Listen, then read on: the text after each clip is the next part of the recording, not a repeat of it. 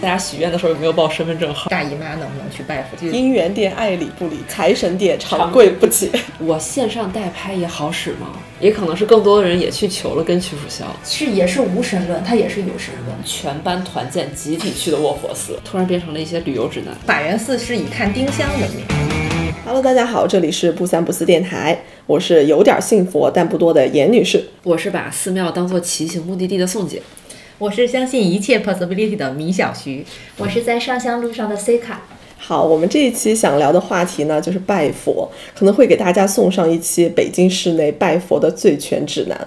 我们这里有一期数据啊，票务平台的最新数据显示，今年寺庙相关景区门票的订票量同比上涨了百分之三百一，而令人震惊的是，九零后、零零后占订票人群的百分之五十，和二零一九年相比，网络各大社交平台寺庙的搜索量上涨了三百六十八倍。年轻人在上班与上进之间选择上香，在求人与求己之间选择了求佛。各位也拜佛吗？肯定是拜的呀。 其实我以前是从来不拜佛的，我一直，但我很喜欢去寺庙，因为寺庙经常会有很好看的花，然后也可以去喝茶，其实待在里面特别舒服。然后我就经常会骑车过去到附近，把那里可能更多的是当做一个旅行的目的地吧。然后去年不是在我们第一期播客里面跟大家分享过我们骑行的故事嘛？然后当时我们在去年的夏天里面有尝试过单日骑行一百公里。当时我们的目的地目的地呢，其实就是西边的戒台寺。然后，但其实当时戒台寺都是关闭的状态，所以我基本上那两次都是骑过门口而没入。嗯，然后回来以后，就是总觉得这个事情好像不太好，然后再加上那段时间好像确实人有点倒霉， 最后就把这个事情归因为我都费了这么大劲骑了一百公里去了一个寺庙，结果到了门口连个看都没看，转头就走了，感觉总思思前想后觉得这个事儿不这合还适土，，啊对，然后我就是在后来年底的时候，终终于决定，那我不如进寺看看吧，然后这才是我第一次拜佛，我跟宋女士差不多，我也是，呃，如果跟朋友一起去的话，可以拜一拜，但其实对各种佛教的礼仪、上香的姿势都不是特别懂。在北京去过雍和宫，然后潭柘寺去春天看过玉兰，其他的也是差不多过而不入，类似白瀑寺、戒台寺，都是一些徒步经过的地方。白瀑寺搁我们这儿是一条徒步经典 线路。对，所以我们今天请到两位非常厉害的朋友，想请他们来分享一下我们有一位嘉宾特别厉害，号称去过我们认我们知道的所有寺庙。那米小徐同学，要不要给我们来分享一下你的拜佛经历？对，我觉得我可能拜佛是因为家里从小都比较信这件事儿，啊、就是拜佛这件事儿。我觉得因为哎，这个时候讲会不会有点儿地域，会容易引起地域争议？我们就喜欢这种。流量来呀！对，因为可能本身是一个山东人嘛，所以其实我们家对于很多民俗的传统其实是保持的比较好的，包括我们家其实，在过年的时候也会去拜一些。灶神就是在过年大年三十儿的时候，我们也会拜灶神，也会祭天地，然后就是很正式的那种，就是你知道山东有那种大花馍馍，然后会种那种蒸蒸大花馍馍，然后会真正的去烧纸，然后，但是我们家就是已经非常精进的是，我虽然是我们家的女生，但是也可以参与拜佛这件，事，也可以参与拜的这件事感觉已情。经暴露了自己是哪儿人，对，所以其实我们山东已经非常跟大家想象的不一样了。 好卑 微啊！对，但是其实就是说，可能就是因为家里对于这种民俗的传统一直都是保持的比较好的，一直到现在其实都没有。就是哪怕我在北京，然后我爸我妈来北京过年，也会在北京的呃呃，就是会做这样的一件事儿。那家里也从小到大，我爸就是那种就是如果出去玩儿，就是逢庙必进的那种人，就是一定会很敬畏，然后会进去拜一拜。所以可能也是从小到大都是这么长大的。然后就是自己也会呃，如果出去玩儿啊，或者看到哪儿有比较好玩儿的一些寺庙啊，然后自己也会去一下。其实到了北京之后，更多的是嗯，以寺庙作为一个游玩儿的一个点吧。通常因为寺庙的周围都会像像宋女士刚才讲的，就是在寺庙的周围都会有很多可玩儿的呀，对，呃，一些景点啊，一些山啊，喝茶呀、有很深多这样山的一古些刹地方，对，所以可能就会把它当成一个就是地标性的位置，然后呢嗯去那儿就是拜佛，然后顺便可以再玩一下，这样的可能也是一个了解一个城市比较好的一个方式的。嗯，我是也会拜佛的，因为我自己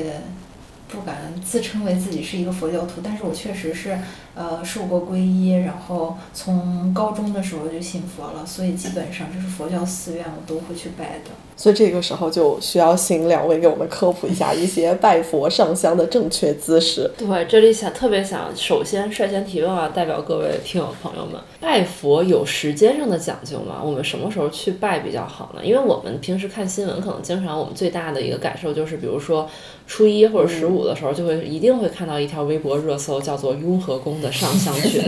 排队又排到哪儿了？所以说这个时间是会有什么讲究吗？呃，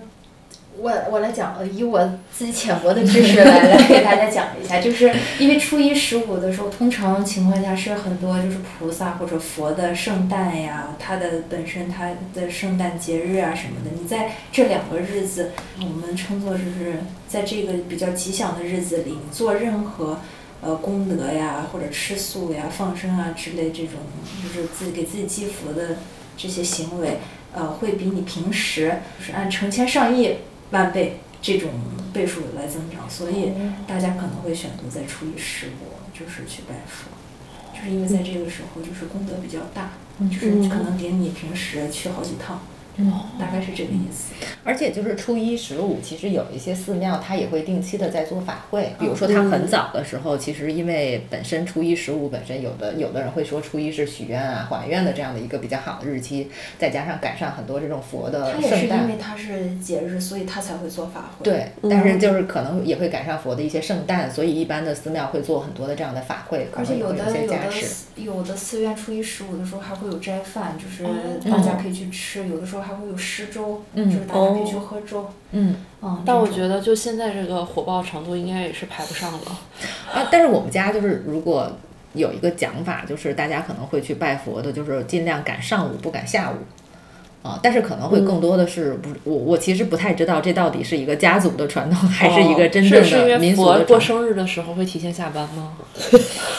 佛是无处不在的，怎么会下班？ 我自己没有听说过这种，因为我我的、因为就是佛教各个教派或者是什么，嗯哦其实差别也蛮大的。我自己没有这个讲究，因为我上午下午都会去。嗯，嗯，可能不一样的地方，本身我觉得拜佛上香这件事儿就是不一样的地方，它会有很多不一样的传统，它其实是融合了很多的这种，不仅仅只是宗教意义上，它还有融合了很不很多同多。地方吧地方的这些社会风俗习惯。对，就是有很多民俗的东西在这里边儿。说到这个，其实其实如果你去过国外的很多寺院，或者是你去，比如说日本也有就是这种嗯寺庙，或者是呃美国也有寺庙，你会发现它里面供的就是菩萨的形象，其实更和他们就是本身当地的人的当样地子，人的那个形象更贴近的，嗯所以其实它是融合了一部分，这是一些 localization。对，嗯，对嗯，有很多民俗的东西在这里边儿。嗯，哦，那既然说到这儿，那我们正好就顺着聊聊呗，就是因为我们知道哪天去，那但进入寺庙以后，我们应该做什么呢？因为像我就是从来没有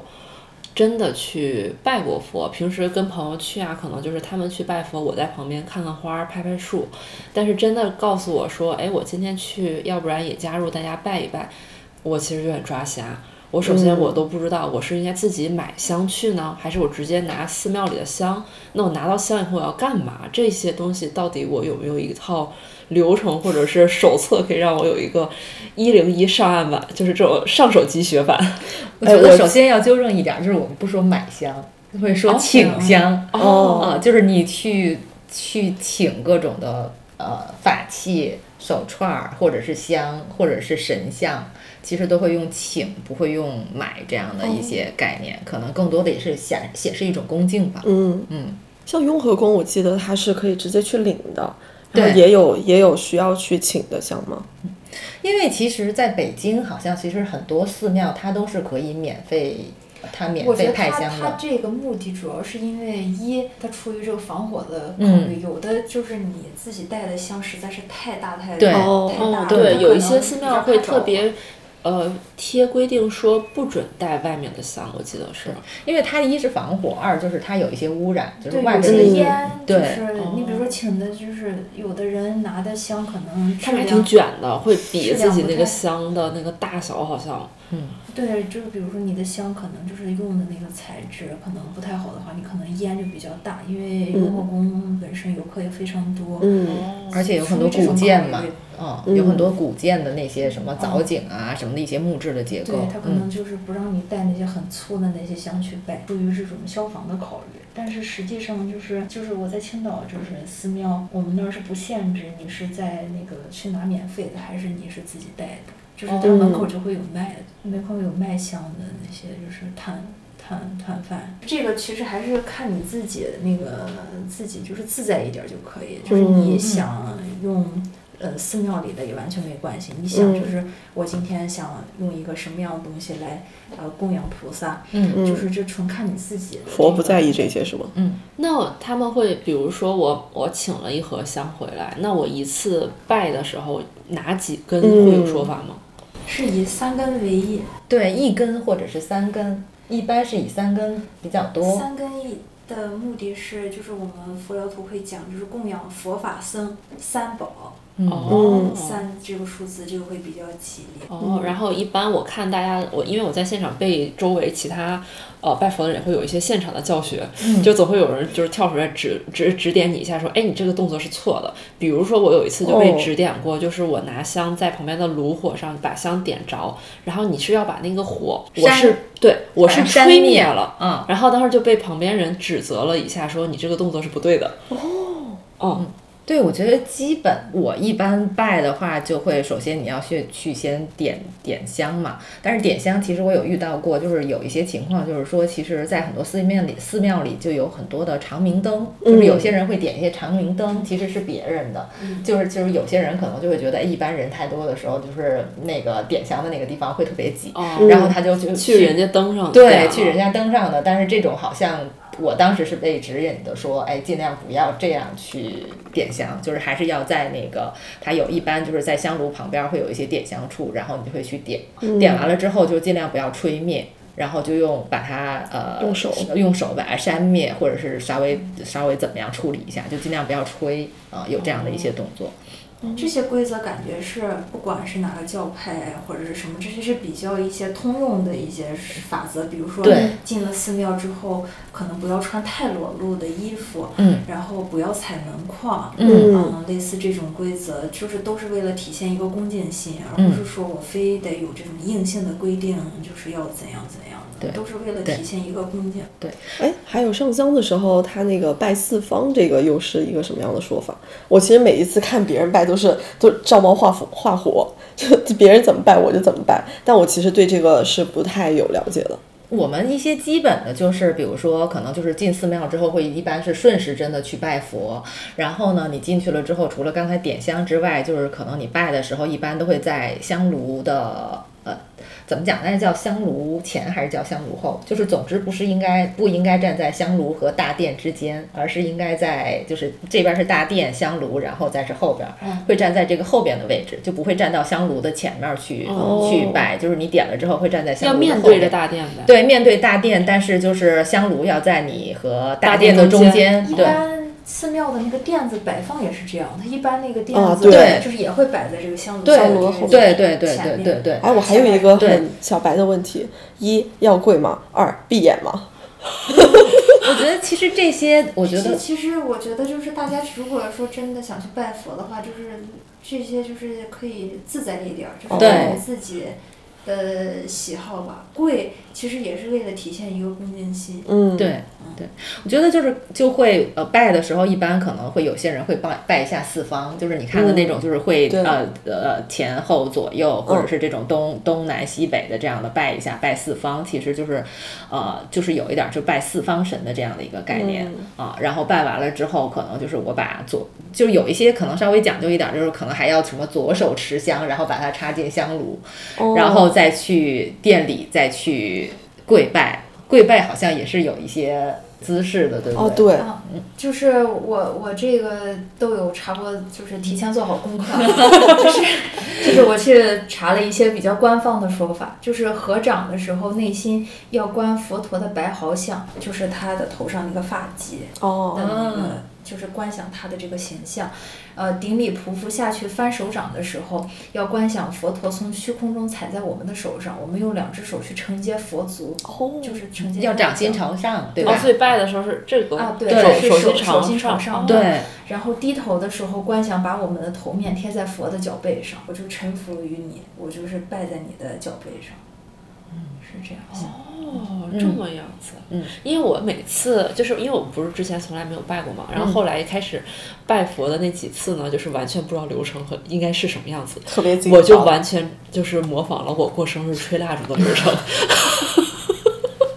我还是说，就是这个恭敬心是比较重要的，论心不论迹，嗯，哦，就是我们佛教经常说一些可能学了三十年的一些，就是我们说，比如某些人他学历特别高，但是可能修行方面可能还不如一些就是没有什么学历的，可能在家嗯种地的嗯这些，就是大家可能看起来比较愚蠢的嗯，这些人，为什么呢？因为他们是真的百分之百信，就是这个信心是最重要的，而不是说嗯我去。仪式那些，嗯，嗯，对，不是那些技巧性的东西，是这个信心是最重要的。我们所以其因为实是我们外在的所有的礼仪和流程，它只服务于一个目的，就是我们的心，恭敬心、敬畏心，嗯，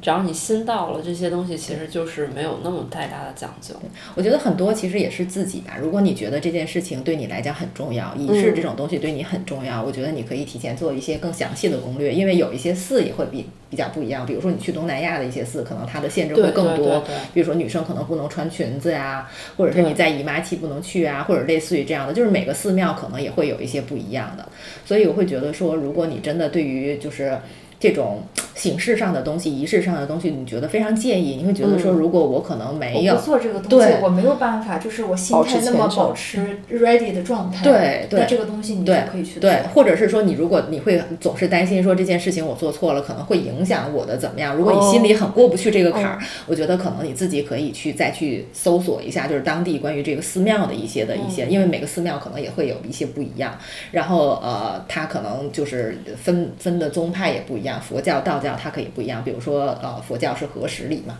然后道教是合拳礼嘛，就是哦你包括拿香啊，包括你拜佛的时候是合拳还是合十，其实都会有比较不一样。所以可能现在其实好多都做的比较好了，比如说像去白云观的这种道教的，它其实里边儿也会告诉你说你应该怎么去合拳，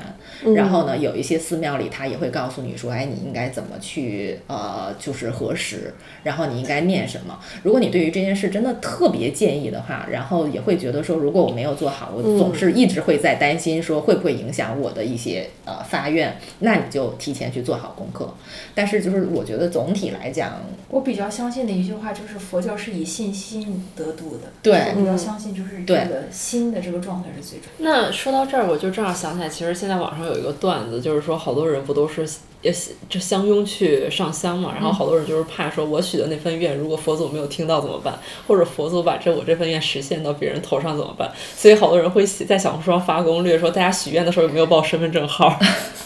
你我觉得是看传统吧。我觉得至少我去的一些，就我们家的一些传统，就是至少会告诉，就是在许愿的时候告诉他说我叫什么名字，是以哪儿及人呃住在哪儿，嗯，就是我现在住在哪儿，我叫哦什么名字，以及我现在住在哪儿，就是你的姓名和地址。大概圈个块儿。身份证号这个东西，我以前也没办，也也没报过。我说实话，我连名字都没有报过。嗯我觉得这个纯是看个人的自己的习惯吧。嗯，嗯我自己其实是连名字都没有嗯我也没有包过，因为就是我比较，就是因为我们老说的一句话是“喇嘛亲”，就是就是我们是说上师便知一切，就是哦更、更不要说是菩萨了。所以就是对于我来说，我觉得他是一个，就是能，就是我的所有烦恼、快乐，他都会知道的。我不需要报我的名字，他也知道。嗯我相信嗯这件事儿，所以我从来没有，就是念过我自己的名字、住址。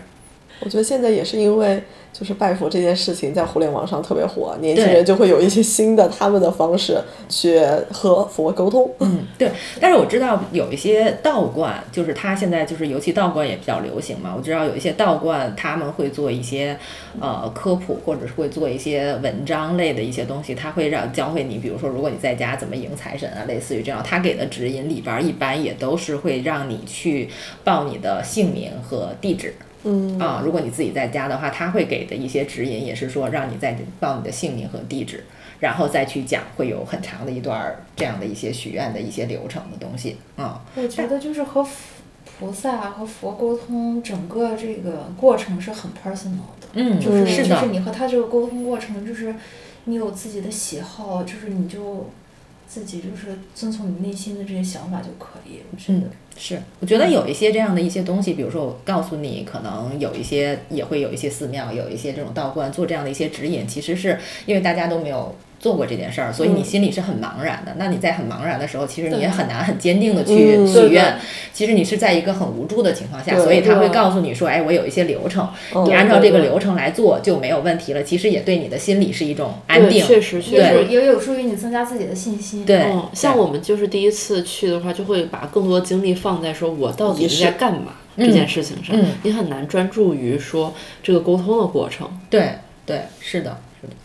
就可能之前没了解过的时候，会觉得如果我的姿势不对的话，嗯会不会导致佛听不到我的冤枉？对因为我觉得有一个比较好玩儿的，我觉得有时候就是因为也是拜现在呃互联网所致啊，所以大家真的了解的信息就会越来越多。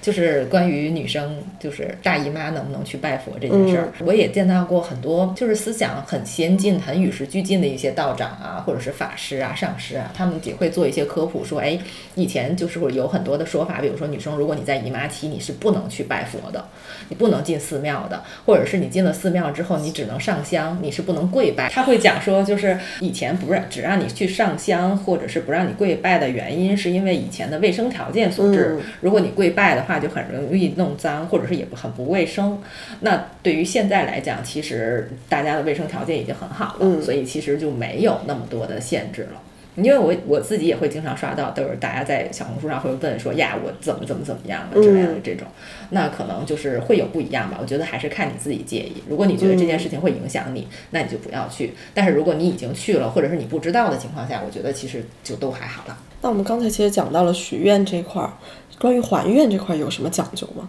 我觉得许愿还有一个比较讲的，就是现在大家去寺庙主要都是求财，之前说的那句姻缘殿爱理不理，财神殿长跪不起。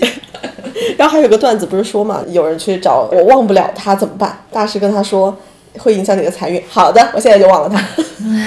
所以就是求财这件事儿真的是可以的嘛？哦，是可以的，就嗯是从一个正规的这个佛教徒的角度来说，求财这件事儿也是有几个那个啥的，就是有几个正当的理由的。嗯呃，第一个就是说，如果说我们不是说出家人，我们那个在家的居士的话，就是我们如果没有财的话，我们就是每天是喝西北风吗？这肯定是不行的。嗯，就是我们要适当的求财，是为我们这个长久的这个修行嗯来奠定基础的。然后第二个目的呢，就是说，呃，我们在家居士，就是如果有财的话，我们可以供养自己的这个父母、师长、嗯妻儿，嗯嗯还有这个佛教三宝、佛法僧，呃，这是为了供养。嗯然后呃，第三个呢，就是说是为了布施，就是上供下施嘛。嗯就是我们如果说我们有财富的话，我们就可以就是帮助更多就是有需要的人，我们可以布施给就是困难的人，我们也可以放嗯生啊什么的。然后第四个，投资应急之用。就是说，人这一辈子可能就是都有个什么急事儿，嗯就是对就是生病啊什么急事儿，然后你自己有财的话，这个这个修行才才能可持续发展。嗯所以这个其实是有正当理由的。但是呢，求财这件事儿就是不鼓励你，就是许什么我要变成亿万富翁啊，我今什么今天就要暴富，也不是，就是我们不鼓励说，就是我变成亿万富翁，类似这样的愿望。说实话，如果真的变成亿万富翁，你可能真的没有什么时间修行，到时候钱财会给你造成很多烦恼。然后，所以就是求财的时候，我们要看你是为了就是生这个贪执，嗯还嗯是生这个福德。就是我我是，如果说我真的是啊，我就是离了钱就不行了，我就必须。呃就是说离了钱就活不了了，或者是呃这个东西是纯纯就是自己的那个执念，就肯定是不是这佛教倡导的，嗯而是我们是要给自己培福，嗯，就是如果是出于这种目的的话，就是可能求财的话嗯会更容易一点儿，就是你这个许愿就是可能也更容易实现一点儿啊、 像理由正当、理由理由充分、去一个那个说服他的过程。对向上管理，对，其实也让我想到，其实本身就是上香这件事儿，拜的其实也不仅仅只是佛，就是其实它是也大家会有很多不一样的，就是不一样的教派吧。就是有的，比如说我们刚才讲了很多都是佛教，嗯，但是其实就是也会有很多道教嘛，儒释道本来在中国就会比较多，就是也有一些道教，然后其实还有一些垂直领域， 就是可能会更偏门一点，就是比如说你听到在台湾，他们可能会更多的是求一些狐仙啊，或者是在香港有黄大仙啊，嗯啊会有很咱多们北京不也就是保家仙，就是北方都会有吗？对，就是有一些这种保家仙的一些求法，其实还是会有很多的不一样的，它是会分很多不一样，嗯包括像我们在海边儿，他们有一些会求一些妈妈祖，哦对，然后像呃，因为在南方，他求妈祖的会比较多，保佑就是在海上你嗯的一平个安平安，然后像在我们呃山东的沿海，我们那儿是求的是龙王庙。哦哦也是求的是风调雨顺，嗯然后我在都江堰的时候，其实还看到过就是二郎神，哦，对，因为就是也是治水的嘛，啊、就是其实会有很多不一样的拜法，其实也不仅仅只是有一种宗教了，我有段时间可喜欢看保家仙了。就很神。对，就是所以就是自从了解了保家仙儿以后，我、嗯我听到谁在路边碰上野刺猬，我都说你好好恭敬一点。对保家仙是刺猬是吗？不不，好几很多种，对那个狐黄白柳嗯，就是最常见的狐黄白柳。问一下宋姐，这些知识都是从哪儿得来的呢？看书？ 我特别喜欢看这种小说。志怪小说。对，其实香港其实黄大仙还是挺那个黄大仙祠还是挺著名的。对对对，嗯然后就在台湾，他们好流行，就是求什么各种狐仙啊之类的这种。哎，我们刚才起了个头的，就关于还愿这件事情，是有这个讲究吗？反正我是觉得，就是如果我听到的一些说法啊，就是说，如果你是求的像是黄大仙啊，或者是狐仙啊这样的，可能就是对于还愿的要求会比较高一些。嗯就是一般情况下，可能就是如果你许了一个什么愿，最后如果实现了的话，可能你就是要去还愿，或者是有一些地方甚至要求你在许愿的时候，你就要跟他说，你拿什么换？对在雍和宫，呃，上香拜佛的话，就是可还可不还的，嗯就看你许的什么愿了。我觉得是一种礼仪性的吧，就是可对，能我觉得其实就跟求人办事儿一个嗯道理嘛，对就是我对我托付一个朋友或者是一个呃资历更深的人，说他帮我一个忙，嗯他可能说自己介意不介意，但我出于礼仪，可嗯能说我要、总要说去说句谢谢吧。对刚才正好也说到雍和宫，就是我们也看到好多那个说现在发家致富的一个方法，就是在雍和宫开直播，帮人代购那个手链手串儿。所以我们也其实特别好奇这件事儿，就是这些法物，我线上代拍也好使吗？我淘宝买的也好使吗？ 淘宝请的。好嘞，淘宝请的。我从我自己的角度是好使的，因为我自己也有一些就是法物是别人给的，或者嗯是就是是从这些网网上请回来的，嗯，嗯，是自己从自己的经验是这是管用的。所以其实只要这个东西是正经的，不是骗人的，不是他自己三姑作坊随便做了个东西就号称自己是一个什么什么法物，这东西肯定也没有用，没有受到那个环境的熏陶。但只要是正经从那儿出来的东西，并且没有一个官方所属说它这东西出世的时候就说这东西是给谁的，那这东西只要出来了给谁用，它都是有一些作用的。我可以这么理解吗。对，其实就是有一些就是。嗯，说法就是他们会说佛像，其实很多佛像也是成批量的出来了嘛，就是成批量的出来。但是你如果把它请到了你自己的家里，就是你其实就是你你自己赋予了它一些，独一无二的连接。对对，就是其实我觉得法物也是有这样的一些感觉。哦，就哎，其实我其实是在于你你你跟它的一些连接，或者是你怎么去看待它，就听起你来怎么就去使是用它。跟就是比如说我很喜就是我有我以前就是同时戴着玉镯子和呃木头的手串嘛，然后那个时候就大家的观念就是说就是其实互相养嘛，嗯，就是不是说他来保你怎样，是你也要好保好养养他。哎，那我们请回来的像法务这些手串、手链儿，会有什么讲究吗？就之前有一个朋友送给我了之后，跟我讲了好多，就是啊、呃也没有好多，就是呃让我不能碰水，然后当时就啊， 然后他说如果你你做不到这个的话，你也可以戴过一次之后，把它挂挂在家里比较高的地方，它就可以有作用了。所以这一块儿是有什么讲究吗？不同的法屋有不同的讲究。如果他不是说在你请的时候跟你说啊，我就不能碰水或者不能进出哪些呃公什么公共场所啊，或者是如果没有这种特意跟你说的话，其实是没什么关系的。然后只是你自己在家如果不带的时候，还是反正宗旨就是有个恭敬心，你把它嗯放在这种干净嗯，的高处就嗯可以了。哎，要不米老师，你跟我们分享一下北京这些寺庙里你去过最多的是哪一个？去过最多的，如果说这么多年，其实累积下来去过最多的肯定是雍和宫了。嗯，嗯，我觉得果雍然和还是宫名，声在外。是雍和吗宫在北京的地位，我觉得是无可替代的。你应该是能直观感觉到雍和雍和宫的人流量变化的。对，呃但是反而近几年就真的就去，但是我去就是如果其实现在去雍和宫，如果你不是去请手串儿的话，嗯其实也还好。当然，在门口需要排一对段对时间对嗯了，你在门口肯定是要排队的，这个是是是那个什么。但是进去的话，其实好多人还是排在那个法务对流通处那儿嘛。其实你进去了之后，如果是拜佛的话，当然人也会很多，但是就是你会直观的感受到人很多，嗯多了很多，但是就是相对而言没有像请手串儿那么夸张。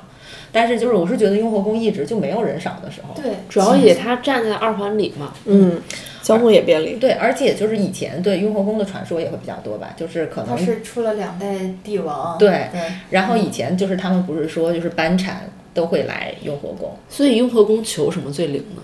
不是说男拜雍和宫，女拜红螺寺吗？嗯我是觉得雍和宫作为北京一个 number one，有什么是我们综雍合和宫性解决不了的？呃，就是雍和宫在我们藏传佛教里的地位也是很高的。嗯，我很少会去想，就是哪一个菩萨是管哪一个垂直领域的。嗯，嗯，我觉得就是每一个菩萨它其实都是一个综合性的。而且综合宫其实它基本上垂直领域它都有，嗯，嗯，比如说它有大雄宝殿，嗯，然后它也有侧殿的药师佛嗯，它其实也有财神殿。嗯，啊、它其实后边儿还有观音，在后边儿其实也有杜母，对吧？就对是在它有最有后的时候是有杜母，然后也有那个送子观音，在它对面的那个，就是在它最尾部的一些。基本上，如果你要真讲你想要求的这些垂直领域，其实在雍和宫呃里都世俗层面上，大家求的这些佛都会有，比如说哦像呃药师，很多人可能会觉得去求健康啊，嗯然后可能会有财神啊，你会去求财，然后可能观音很多人是求子，对吧？嗯然后可能杜母很多人也会求。啊杜母真的是我一个不是很了解的领域，但是我知道就是在雍和宫最后的那个位置，其哦实它是有的。嗯，嗯，然后也有雍和宫还供着那个藏传佛教那个格鲁派的那个创始人宗喀巴大师。对，嗯如果是一个藏地来的来朝拜的，也嗯会去拜宗喀巴大师，就是嗯它其实是一个很综合的寺院。对，嗯基本上大家想要的垂直细分领域都有了。哦，而且它香火比较盛，我觉得就是有一些民间的一些说法，就是说如果这个寺的香火特别盛的话，它就会特别灵。但这其实是相伴相生嘛，就是大家觉得灵才会香火特别旺嘛。对对对对对，哦，嗯哎，那既然刚才提到了红螺丝，那要不展开讲讲？我老觉得我讲红螺寺也没有什么说服力。红螺丝，红螺丝代言人呃也也那个民间代言人不是屈楚萧吗？对，但是红螺寺，我其实觉得就是求姻缘这事儿，我没有什么说说服力。 但是其实我在一红螺寺，它是有一条观音路， 嗯，呃，我就知道那儿送子观嗯音对，那儿有很多的，就跟大家不一样的，就是很多人去红螺寺是求姻缘的，嗯但是其实它有一条观音路，然后包括它最上面是有一个观音殿，然后呢，它其实那个观音路上有很多的那个锦旗，然后那一路都是各种观音，我我有看到过真的特别虔诚的人，就是从最底下的那个开始，就是一个一个的就拜拜上上嗯去，哦，对，就是更多的是求字，感觉是很灵，因为看锦旗的数量特别多。对哎但反我正听之说我的娃也是去红螺寺之后，我们是啊，是啊，是啊，我们是啊，嗯，那真的就是是我们去的那个，哦对天哪，又多一个案例。，对，真的还真的是你，说的就是那不婚不育的人不敢去了。就是就像我说的，其实一个菩萨他不是不是说我拜了送子观音，我不想要孩子，菩萨硬，你知道要塞塞这一个孩子 就是对就是他不会就是说。强迫你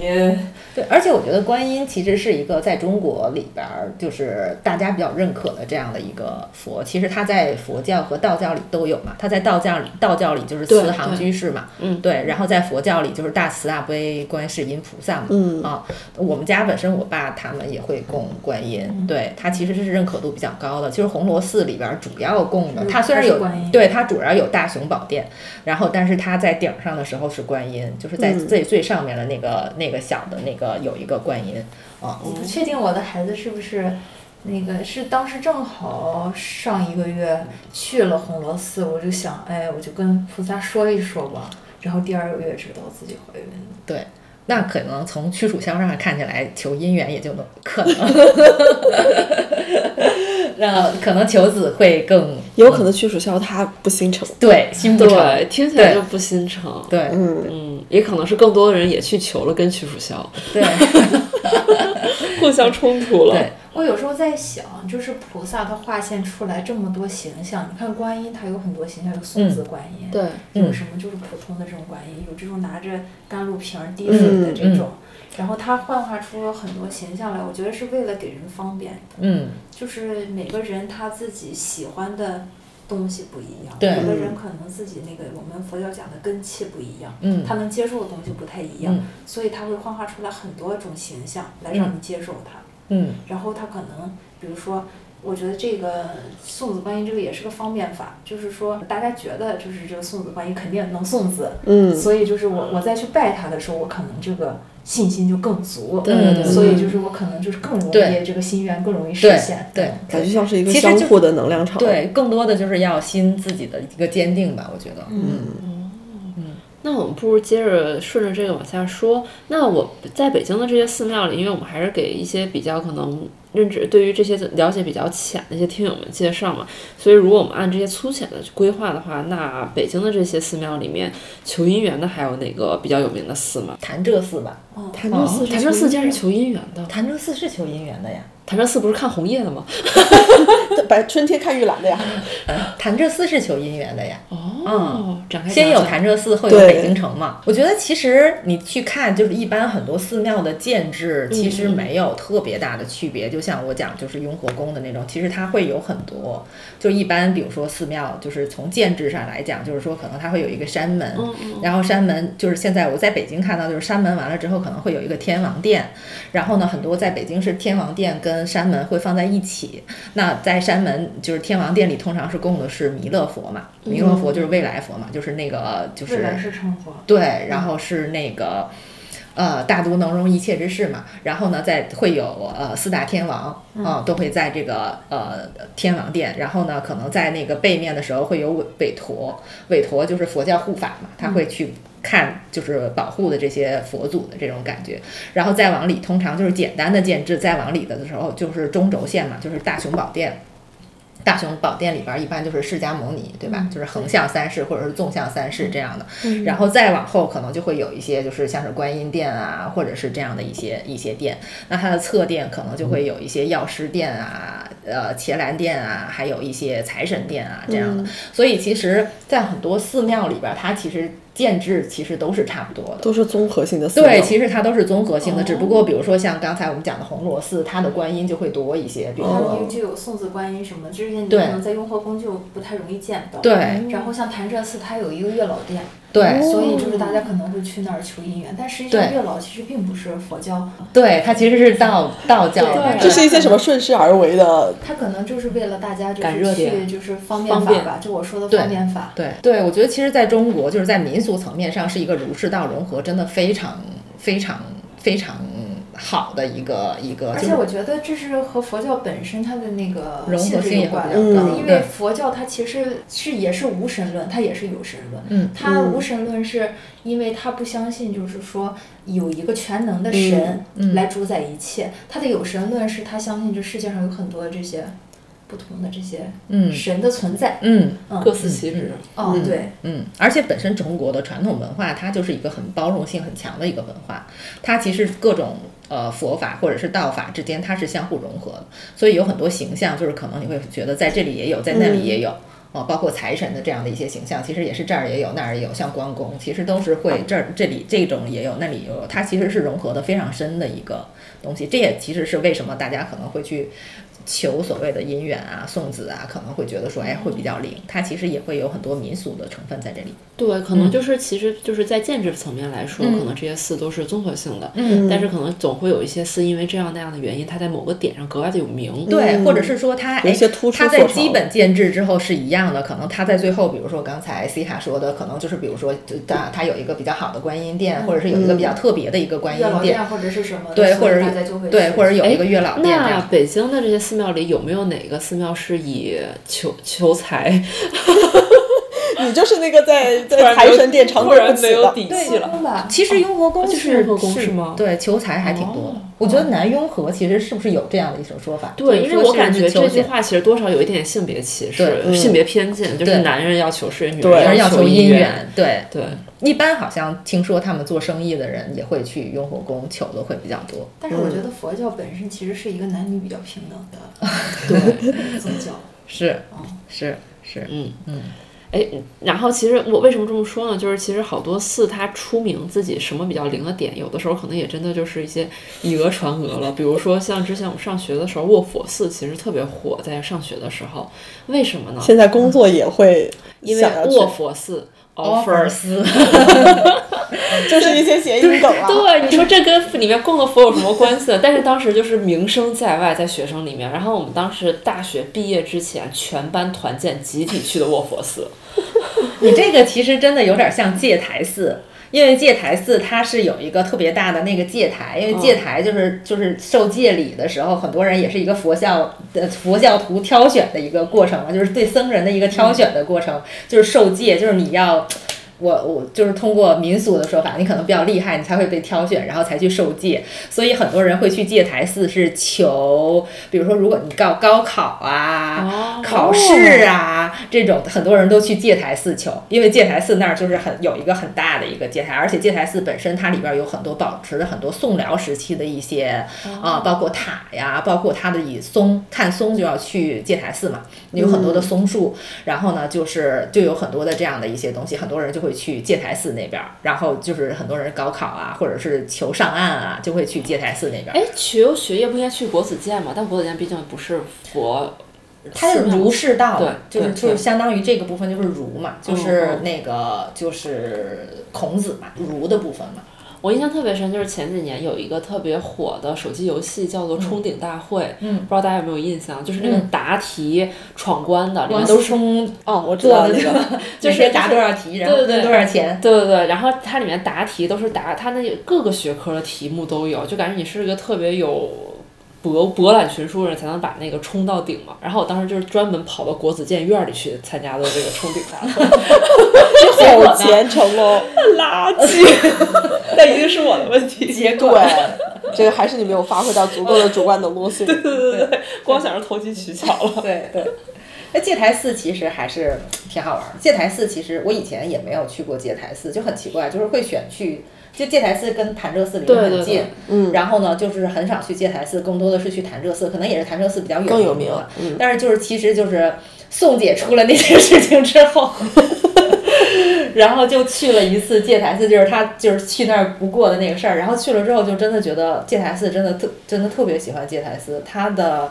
修建包括它的很多的这种，就是真的以松而闻名，就是真的非常的佛法庄严。我真的还蛮喜欢戒台寺的，就是到现在其实这两年，尤其在疫情期间，其实去戒台寺去的还蛮多的。对，因为首先就是为我，就像我之前自我介绍，就是寺庙之于我可能是一些旅游目的地嘛。嗯然后戒台寺和潭柘寺，其实那条线是一条在北京非常有名的骑行路线。嗯对，那为什么我骑们行、徒步，各种对、嗯那为什么我们只去过戒台寺呢？因为戒台寺是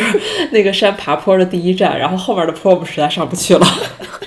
所以我们每次就只会到戒台寺，然后在门口拍张照，然后有的时候会有咖啡车停在门口，我们就可能会在门口喝一杯冰美式，然后就回家了。这样正正好一天骑行一百公里。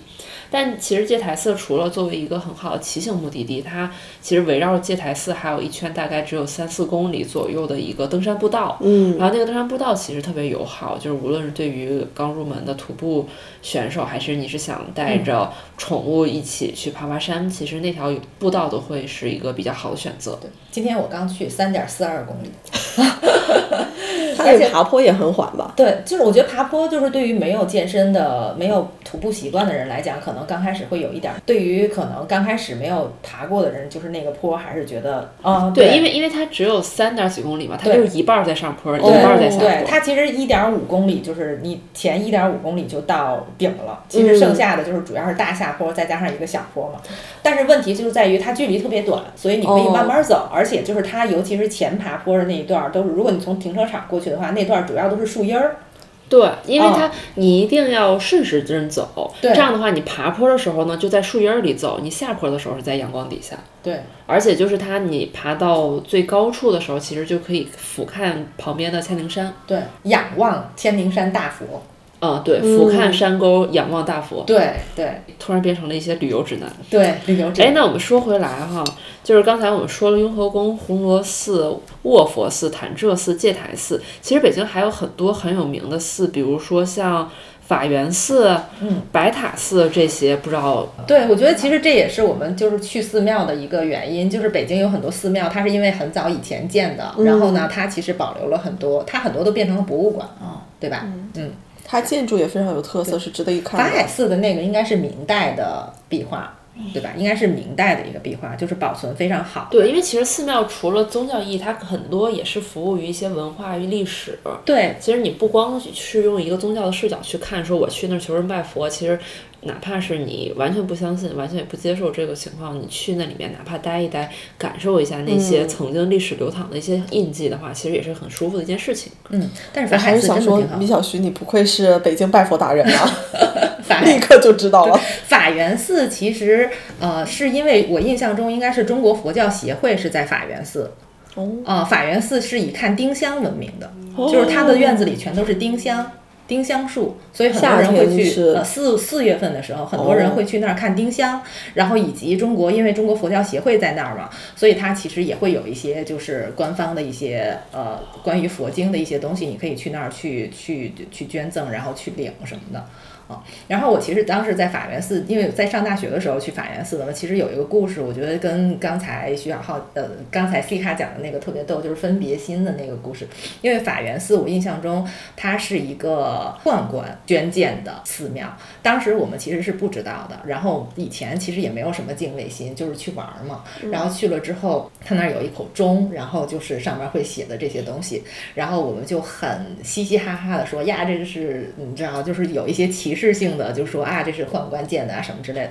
然后当时旁边就有一个大哥说啊，那你在佛教寺庙里，你不能有这种分分别心，就是你已经在这儿了之后，其实不管是谁建的，它都是一个比较好的一个功德，就是你不能有分别心。到了这儿，你还觉得说，哎，你就是瞧不起他。而且其实你很，就我们佛教经常讲，你不能就是随便轻视自己的师兄，轻视就是自己对的哪个师傅或者是什么，因为你没有办法从他的外表来对判定他的这个修行到什么程度了。对，而且不能因为他的身份，然对后就觉得对他有一些轻视。其实当时就是对我来讲，可能也是有一点儿，就是这种触动挺挺触动之前的。大家好像都说去五台山，你可能在五台山那个一草一木，它可能都是菩萨的化现。它可嗯能你碰到的路上的一个乞讨的人或者是一个什么，它可能都是菩萨的化现。所以你不要呃轻视你身边的任何一个人。嗯，哦，对，所以就是法源寺，在我的印象中，到现在其实已经很长时间了，就一直会觉得，我觉得是最开始让我觉得就是是一种就哲学上的一些触动吧。我觉得就是法源寺我，还它去过那个，四月份的丁香真的超好看。我还去过那个八大处的灵光塔。哦嗯，去拜过佛牙舍利，嗯在疫情之前，因为疫、那个佛牙其实是当时是定期展出的，当嗯时我一个师兄带着一块儿去，我当时感触特别深的是，嗯、他展出的时候有很多八九十岁的老人，就是坐轮椅的那种，嗯就是去拜的。今年其实又也展过一次，四月份刚展过一次，就是那个舍利，哦嗯，那个四月份的时候，而且那个那个。二处嘛，我印象中是在二处，好像是八大处的二处还是几处，就是他那儿现在修的可好了，哦，修的可大了疫。啊他情之重后我就没有去对过他了重新因为修疫缮过情了，期间就一直没有展。对他重新修缮过了，所以就是因为他那儿本身是因为那个舍利出名的嘛，所以他在那个地方那个整个修的就很好。可以跟我们讲一下吗？就介绍一下刚才你们提到这个舍利，它有什么渊源或者故事吗？嗯，就是根据记载，释迦牟尼佛遗骨中共有四颗佛牙舍利，哦然后这是其中一个。哦，那他还真的是，他是释迦牟尼佛的对佛牙舍利，就是还不是一般的那种僧人的舍对，因为利。佛经上说见佛舍利如见佛，所以佛舍利才会成为就是各个就是世界各地这佛教信徒参拜的这个目的地。嗯，对，其实大家可以关注一下，就是八大处，我记得今年的时候，四月份的时候，它是有一次展出的，就是你可以关注一下。如果真的对这件事情比较感兴趣，或者是比较那什么的话，其实可以关注一下它的公众号，它的一些展出的一些，它都会在公众号上会有一些。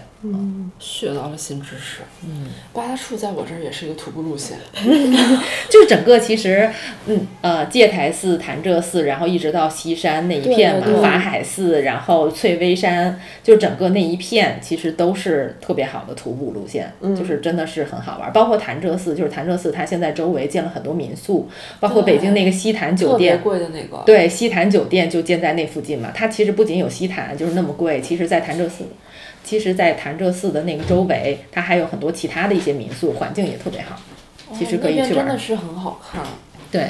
哦，哎，我记得好像前段时间你还给我们推荐了智化寺，是不是？啊，，对对，其实法海寺跟智化寺是一种，就智是化寺就在大狗隔壁。哦，对，它就在那个银河 SOHO 那边儿，不是银河 SOHO，就是二二环东哦二对环的对那个建那国个门那儿对，呃，对对建对，国就咱门们和银河川从 SOHO 门中口间。走哦嘛。对，然后它其实都相当于有那么一点儿，就是因为它有一些特殊的呃历史传承在那里边儿，所以它就会变成了一个博物馆。像法海寺，它就是因为有一个特别栩栩如生的明明代的壁画，然后那个壁画现在就是我去的时候，就是其实里边儿是全黑的、全封闭的，因为为了防止它腐化，所以你要集齐人去，然后就是穿鞋套，带着探照灯去看，然后也会有人给你讲解。嗯，就是要集齐之后，就里边儿真的就是漆黑一片，然后就会他就会嗯带着灯让你看哪儿看哪儿的哦，那那种。肯定就很想去啊。对，因为我记得最早几年，我应该是五六年前、七八年前去的，那个时候真的没有人，嗯，就是去了之后，然后就要在门口等着，他有定点儿嘛，就等着人去，然后集齐了你才能进去，因为它不是你进去它就可以就随时，因为它有它为了防止它的一些风化或者破损、氧化嘛。但是现在前一段时间，我朋友说他想要去的话，他都要提前一个星期早上六点起来抢票。因为上次我说咱不是说想去那个独乐寺嘛，哦嗯然后那个瓶子还推荐说你去独独乐寺其实保护的不太好，如果你特别想看这种的话，你可以去法海寺。对，法海寺的那个壁画真的非常值得一看，我觉得，嗯，就是它真的画的蛮好。然后智化寺其实也是这种，它其实智化寺也是我特别喜欢的，就是它是它之所以存在，是因为它里边儿是有一个精音，就是其实是以前的佛乐和宫廷乐。嗯哦，然后保留在在那里了，就是那个其实保留在那里， 因为其实那个是当时土木堡堡之变的那个王振大太监王振他建的一个家庙。就是因为他特别势利，所以他才能建把自己的家庙建在就是故宫的旁边嘛。哦然后呢，也是因为他特别势利，所以他有很多宫廷的这种音乐，包括哦佛教的一些音乐，就是在那里可以有一些保存。哦他在以前都是有专门的宫廷乐师。然后其实是在那儿演奏的，但是现在它已经不是一个寺庙了，它变成一嗯个博物馆，它就变成了精英博物馆，它就会从各个地方去抽调的这样的一些人去乐师学吗习、去继承它。去继承它，所以它那儿其实是有精音的演奏的，就是每天早上十点和下午，它是有精音的演奏。我哦我想问，京，北京的京。哦音音乐的音，京哦北京，因为它已经不是一个，而且我觉得它也不是呃一个纯的，就是跟宗教有关的，它其实嗯还有很多这种宫文化的廷乐东西对在这里边儿。然后，而且我觉得智化寺还有一点就是，我去很多寺庙，包括去雍和宫，其实有一些它其实做的不太好，比如说你看到它的藻井，或者你看到它它也天花板上有很多的印、印花，其实那些都是有一些就是佛教的意义在这里边儿的，包括佛教的就是咒语啊，就是嗡嘛呢叭呢吽这种的一些咒语的这样的，其实都是在那里边儿的。它有一些，但是就是在。呃，智化寺它就对于这种建筑类的一些东西，它会写的特别细，哦啊、因为它现在是博物馆了嘛，它会做的特别细，而且它那个藻井，因为它本身它有三个藻井，两个藻井已经就是当时被卖给美国了，现在已经在美国的一些博物馆，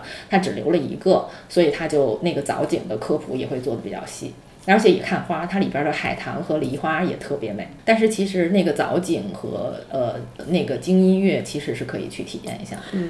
严女士这一会儿被种草了多少？，对，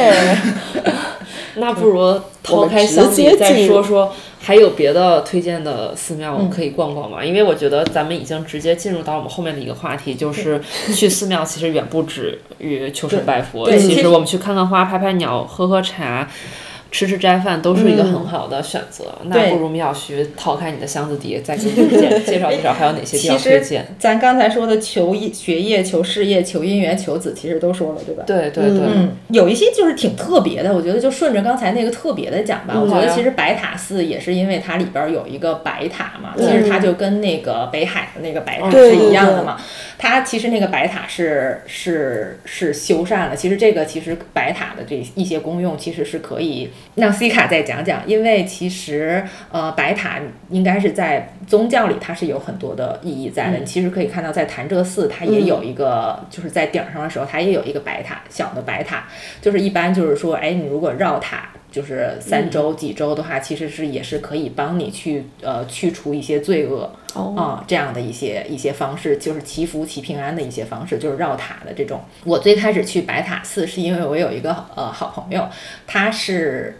呃他是五他本身就是五台山人，嗯，所以其实是他带我去的，就是他会告诉我说，哎，那你绕塔。呃，六周或者绕塔三周，绕塔六周，然后就会其实可以就是有一些佛教的一些祈福的性质在。嗯我觉得现在在白塔寺，你去它修缮了，应该现在已经开始重开了，它之前修了好多年。就是现在去白塔寺，是因为在白塔寺周围有很多咖啡馆，哦，有对，好我知道。对，你它有好你多怎么开就了只能想到优航呢？它周围有很多咖呃咖啡馆，然后建的就是在它的平台，因为它是有胡同嘛，那边是在嗯胡同里边，所以它建的主打一个就是在平各不同的平台看到那个对白塔的不一样的好像说那个地角方度就视野特别好，对，就是可以很出看片到儿不一样的角度，就是特别出片儿。就是如果比如说你喜欢一些，就是探访一下北京的一些咖啡馆儿啊，嗯然后再加上一些，其实可以在那边儿，因为那条线我记得就是在西四那边儿嘛，嗯在那条线上其实还有一个帝王博物馆，哦啊、就是就是也有就也有蛮多可以去看的。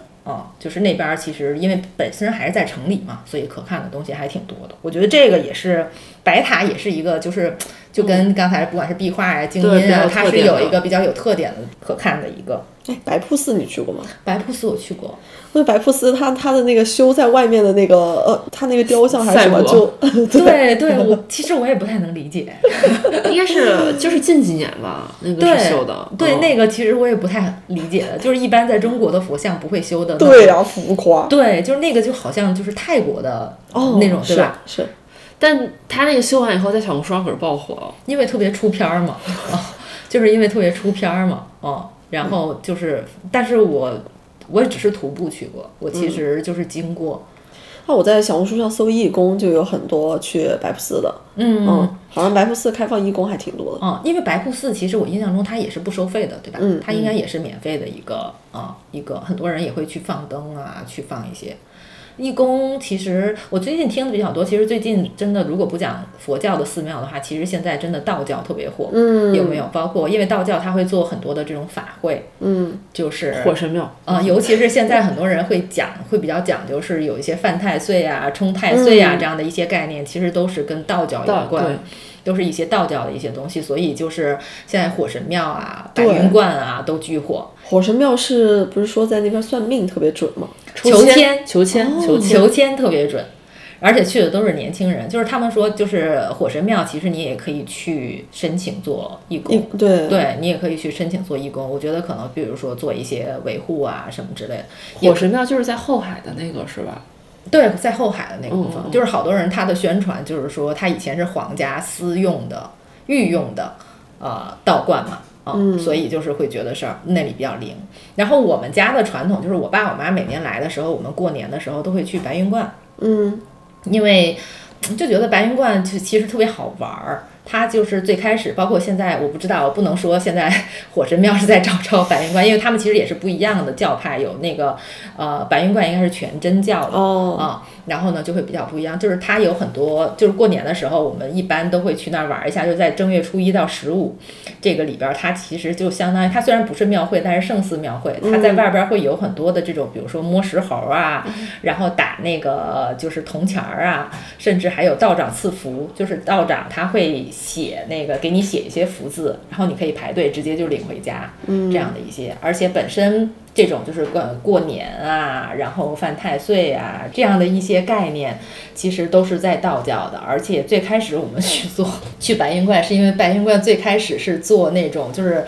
犯太岁的法会，就是其实它是就是道长。就是到初一到初七都会做这种法会，就是如果你今年犯太岁，然后呢，你可以把你的呃，你会做一个登记，然后会把你的姓名、你的住址，甚至你的哦生辰八字都写上，然后呢，他就可以把这些东西给他写在他做那个记的那个记记的那个法会的那个上表里边儿，然后呢，他会就是带着你一起去，比如说。呃，做法会，然后你可以在里边儿，就是他他会唱啊，然后会会会有各种的仪式，你就跟着他跪呀、拜呀、什么之类的。就原来我们会经常去这样的一些，就觉得哎也是有一些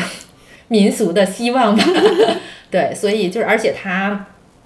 白云观它其实就是也有一些道教的垂直领域的一些、哦，它在它的偏殿里也有像文昌啊，文昌就是一般就是大家就是文曲星的那个对概念，对对吧？就是就比求如学说业嗯，求学业，然后还有呃紫霞元君是求姻缘，然后求子的。啊、然后还有一些就是丘处机，因为他们就是白云观最开始好像就是跟因为有跟丘处机有渊源，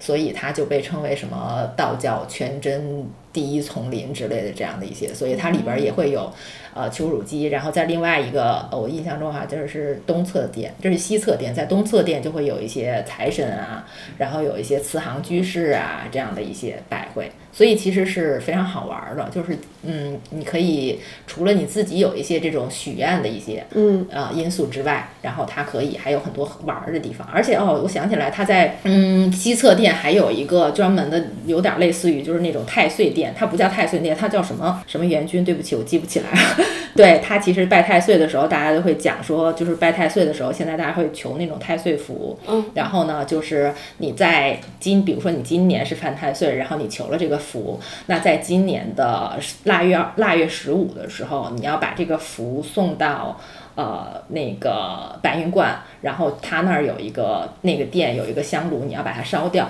啊，就是今年结束的时候，在腊月十五的时候，你要把这个符再送回去，把它烧掉，然后这个才算是一个完整的啊，所以就是跟太岁有关的很多东西，大家都会去白云观，再一次感慨，不愧是你啊！ 天天，然后太懂了，京城拜佛就得听你的。我们刚才其实提到了很多在不同的寺庙还有道观，可以有一些在拜佛这些玩儿的之外的，呃，可以玩儿的地方对可玩儿。的所以我们这一块儿真的可以再展开讲讲，寺庙其实是一个挺好的去处。还有什么可讲的？还有还有哪些？哎，宋女士其实，在戒台寺有过一次非常愉快的经历啊。哦，对，我们有一次其实就是跟米小徐一起啊，你看。寺庙行，我所有的寺庙行程都有他。我跟你讲，我从来没有脱离过米小徐独立的完成过任何一项寺庙行程。 我们那一次其实是我们应该应该就是那一次，那次是我第一次进戒台寺，然后我们进去以后其实就是正常的转一转、玩一玩，然后在等斋饭的门口碰到两个大爷，嗯，搬着个折叠椅坐在那儿，就是你就是感觉他们俩还在很专注的干一件事情，但是你又不知道他们在干什么。然后我们就特别好信儿嘛，然后我们就走过去看，然后发现两个大爷是在那儿蹲鸟呢，他们每个人前面放了一个大炮相机，然后在那儿等一只鸟。然后我们就过去聊了一会儿，然后听大爷跟我们讲说，他们就是跟着那一只鸟，从是从周围的什么地方一路跟过来，然后看这个鸟长大、成家、生了小崽儿，嗯，然后他们就在等说，马上这个鸟又要迁徙了嘛，然后应该这两天就是最后见到它的机会了，所以他们俩就在这里等着再见它一面。然后我们当时觉得天哪，这是有一种很奇妙的感觉，就是好像他在等一个自己的家人说句再见，嗯说这个今年我们最后一次见面了。然后我们几个人蹲在旁边就陪着他一起等，然后我们真的就是运气很好，就是我们刚蹲下来没一会儿，那个鸟就出现了。对，我到现在也没有记住那个鸟的学名叫什么，它真的妈哎的长得没很好看。而且他说那个鸟儿就是只会在就是寺寺庙院附近，对，他那个鸟就只会就是只会就是带来了北京之后，他就只会待在西山的寺院附近，所以就是是很有灵性。对，就感觉很有佛缘的那种感觉。那天就真的给我们蹲到了，对那它而且是同一只鸟还而是且真的同等一了很短就同是一那一类？只，哦，嗯，我们就在那儿等了大概没多久吧，你知对，道我们刚蹲下，对，就等着吃斋饭的时候。哎，我们到时候嗯一定要把这个鸟的图片放在 show notes 里。他有啊，他我有他那天还带了大相机，对，因为对，因为我那天也带了相机嘛，然后我就是也去好气儿说，那我也拍一张吧。然后就是也真的拍到了，因为那个大爷们真的是，他们还专门造了个景儿，他们在那个广场正中间立了一个杆子，杆子上面放了一个莲蓬，莲蓬上面放了面包虫，对然后最后大家都直接对焦对在那个莲蓬上面等鸟儿来就好了。天哪，而且大爷真的好像还等了两三天，对吧？对，他们那几天应该每天都在，嗯，那你们运气真的很好哎。对，就觉得很对神，奇然。后当时大爷就是那种，哎，你们眼神好，帮我看看那个树林儿里面是不是他？嗯，是。哦就真的觉得，我觉得就是这种时候就会让你觉得就是很有缘分，就是你会觉得在寺庙里真的会遇到很多很神奇的事儿。宋女士回来跟我讲了以后，让我对打鸟又有了新的认知。 我们说打鸟是用镜头拍鸟 啊，对对对对对，以 防防杠。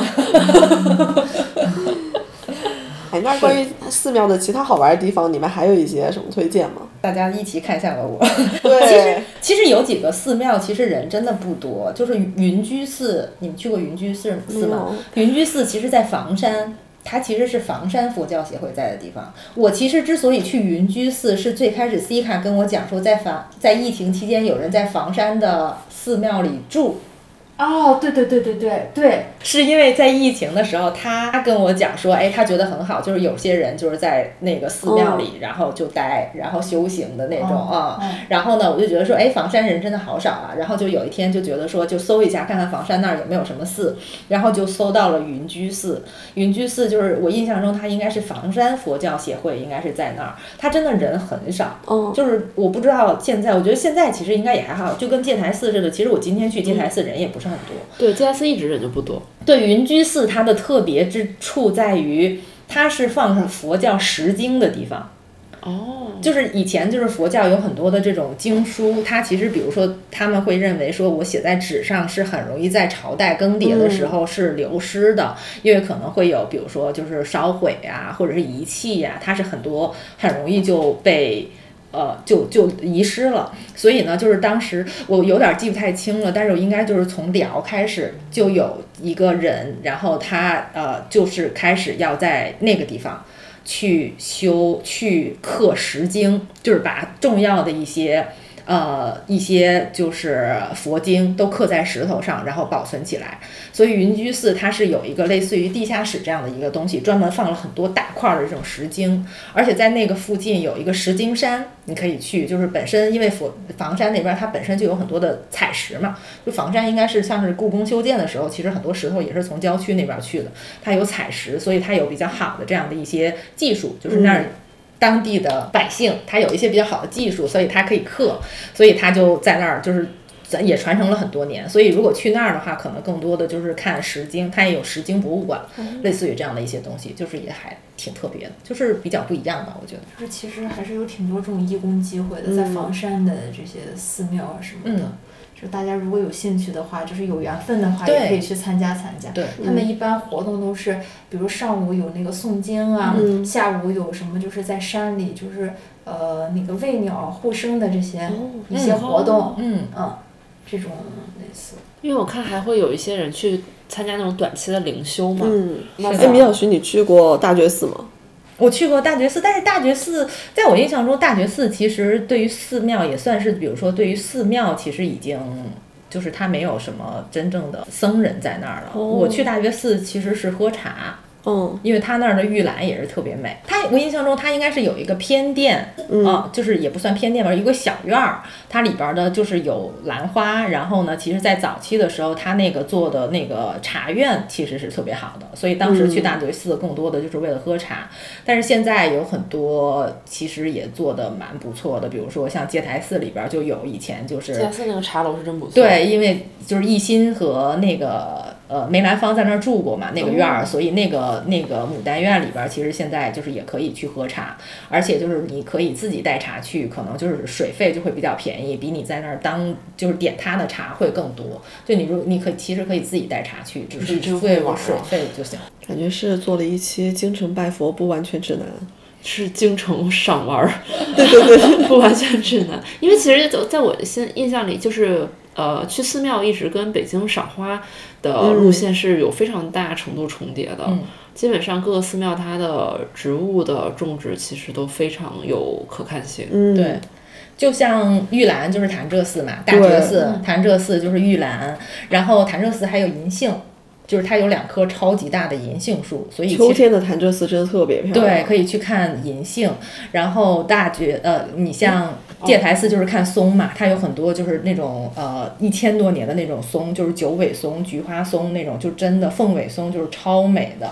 然后尤其是冬天，我还没有冬天去过，但是他们说冬天那个就会更美。如果尤其是下雪的时候，就是那种雪披青松的那种感觉，就会让人觉得更宁宏伟静庄严的那种感觉。然后就是丁香嘛，就是戒台寺其实还有丁香和牡丹，它的那个牡丹其实是在清代的时候就已经开始种植了。尤其之前艺昕不是在那儿住过嘛，所以其实它还有一点儿名贵的牡丹。它虽然没有景山那么多，然后但是它的时间其实也还蛮长的，而且它有一些呃丁香是非常大颗的，就是非常大颗的那种丁香。然后法源寺也是看丁香的，啊、然后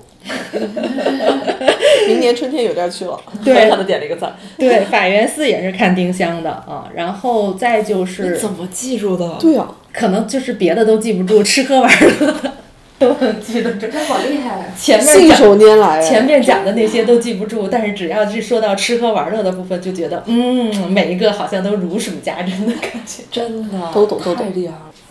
再没有了，应该就哎，这我们些前面讲了这么多关于寺庙的拜佛指南，然后讲了一些吃喝玩乐。米小徐真的给我们种草了非常多的想去的寺庙和一些新鲜的体验。那如果各位听众朋友们也对这个感兴趣呢，也欢迎在评论区里和我们交流。我们今天的节目就差不多到这里啦，嗯，呱唧呱唧呱唧呱唧呱唧。希望大家来评论区找我们玩，然后也希望大家可以加我们的微信“万能的仔”拼音，然后进我们的听友群。如果你也有想分享的话题，也可以加这个微信和我联系。那我们今天就到这里，咱们下期见，拜拜。